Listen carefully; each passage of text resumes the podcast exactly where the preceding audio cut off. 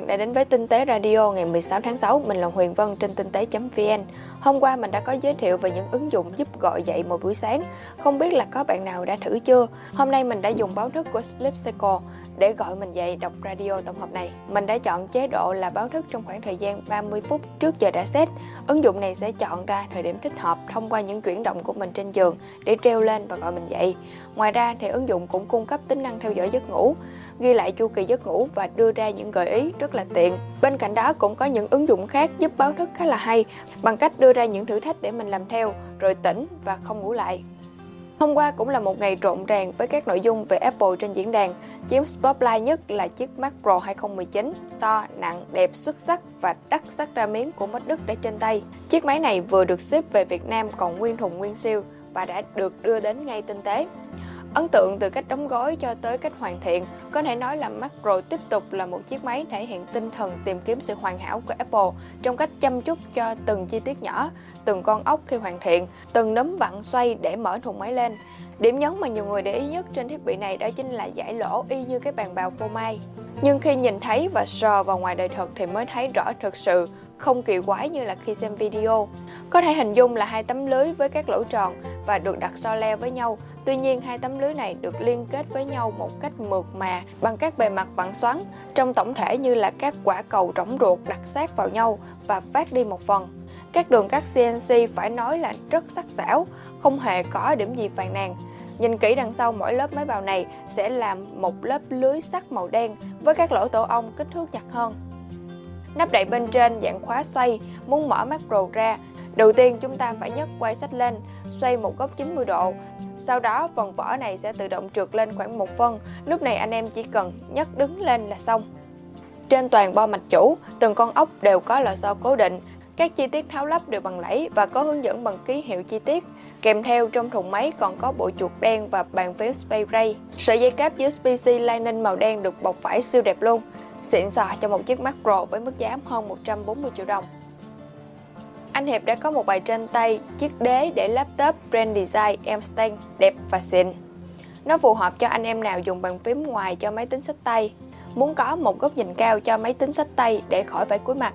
Thiết kế từ một miếng nhôm nguyên khối gập lại dạng chữ U, một cạnh là chân, một cạnh là phần để máy tính. Dưới chân có một bộ phận giúp cho nó có thể xoay vòng vòng, kiểu như là cái bàn ăn tròn xoay. Xoay qua xoay lại tiện dụng khi muốn ai khác nhìn vào màn hình. Và màu sắc thì gồm những màu tương tự như màu sắc của MacBook năm nay rất hiện đại. Không biết là các bạn có dùng nút ruồi ảo Assistive Touch trên iPhone, iPad hay không? Assistive Touch về cơ bản là một nút ảo hiển thị trên màn hình iPhone, iPad. Ở Việt Nam nhiều người xài để thay thế cho việc nhấn nút home cứng của iPhone từ năm 2017 trở về trước. Bạn có thể dùng nó để quay về home, mở rộng khu vực thông báo, hoặc là khóa điện thoại hay là tăng giảm âm lượng mà không cần đụng vào nút cứng của iPhone. Nhưng khi không sử dụng thì nó lại chiếm một cục trên màn hình, chiếm mất một phần diện tích màn hình và quan trọng là nhìn rất khó chịu.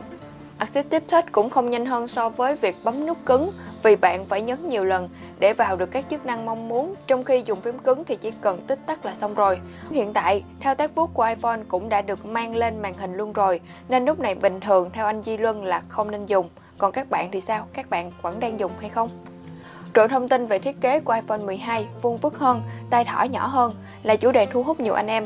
Tài khoản Twitter có tên là Zin Store vừa đăng tải một hình ảnh được cho là khuôn của chiếc iPhone 12 và 12 Pro. Trong đó điểm khác biệt lớn là máy hình vuông vức hơn, làm cho chúng ta nhớ tới iPhone 4 năm ngày xưa. Ngoài ra thì kích thước của khu vực tay thỏ cũng nhỏ hơn một chút so với iPhone 11.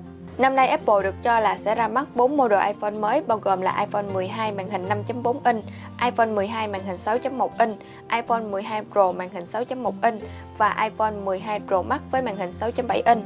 Hiện tại thì mọi thứ chỉ là tin đồn thôi, vẫn chưa có gì là thật. Mọi thứ vẫn có thể thay đổi ở tương lai, chúng ta cùng chờ xem nhé. Ngoài ra thì Mót Tiến cũng đã trên tay hai chiếc đồng hồ Casio đơn giản một mạc, một cái có mã là 5125, một cái có mã là AD125.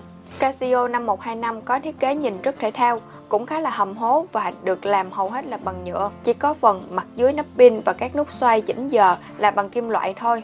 Nó bao gồm một mặt đồng hồ analog truyền thống có in số 1 đến 12 rất to và bên dưới là giờ PM 13 đến 24 giờ nhỏ. Vòng benzen bên ngoài có số to nhỏ làm nhấn mạnh thiết kế mạnh mẽ hơn, giá dao động khoảng 750 đến 850 nghìn đồng.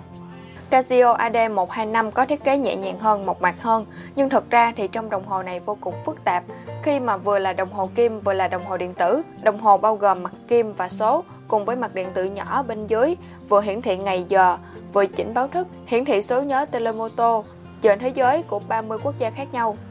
Tất cả được chỉnh thông qua 4 cái nút trên đồng hồ. Bạn có thể xem cách chỉnh trên website của Casio cho dễ hiểu. Đi cùng với đồng hồ là một sợi dây vải cộng với da simili được đeo theo dạng dáng, giá ở khoảng là 1 triệu đến 1 triệu 200 nghìn đồng.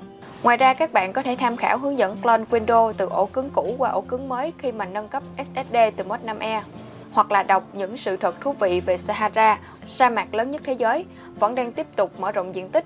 Các nhà khoa học cho biết, tổng diện tích của sa mạc Sahara đã tăng hơn 10% so với thế kỷ trước. Nguyên nhân gây ra hiện tượng này là do sự tuần hoàn tự nhiên của biến đổi khí hậu, cũng do sự tác động của con người cũng góp phần gây ra hiện tượng trên. Còn bây giờ thì mình xin chào và hẹn gặp lại.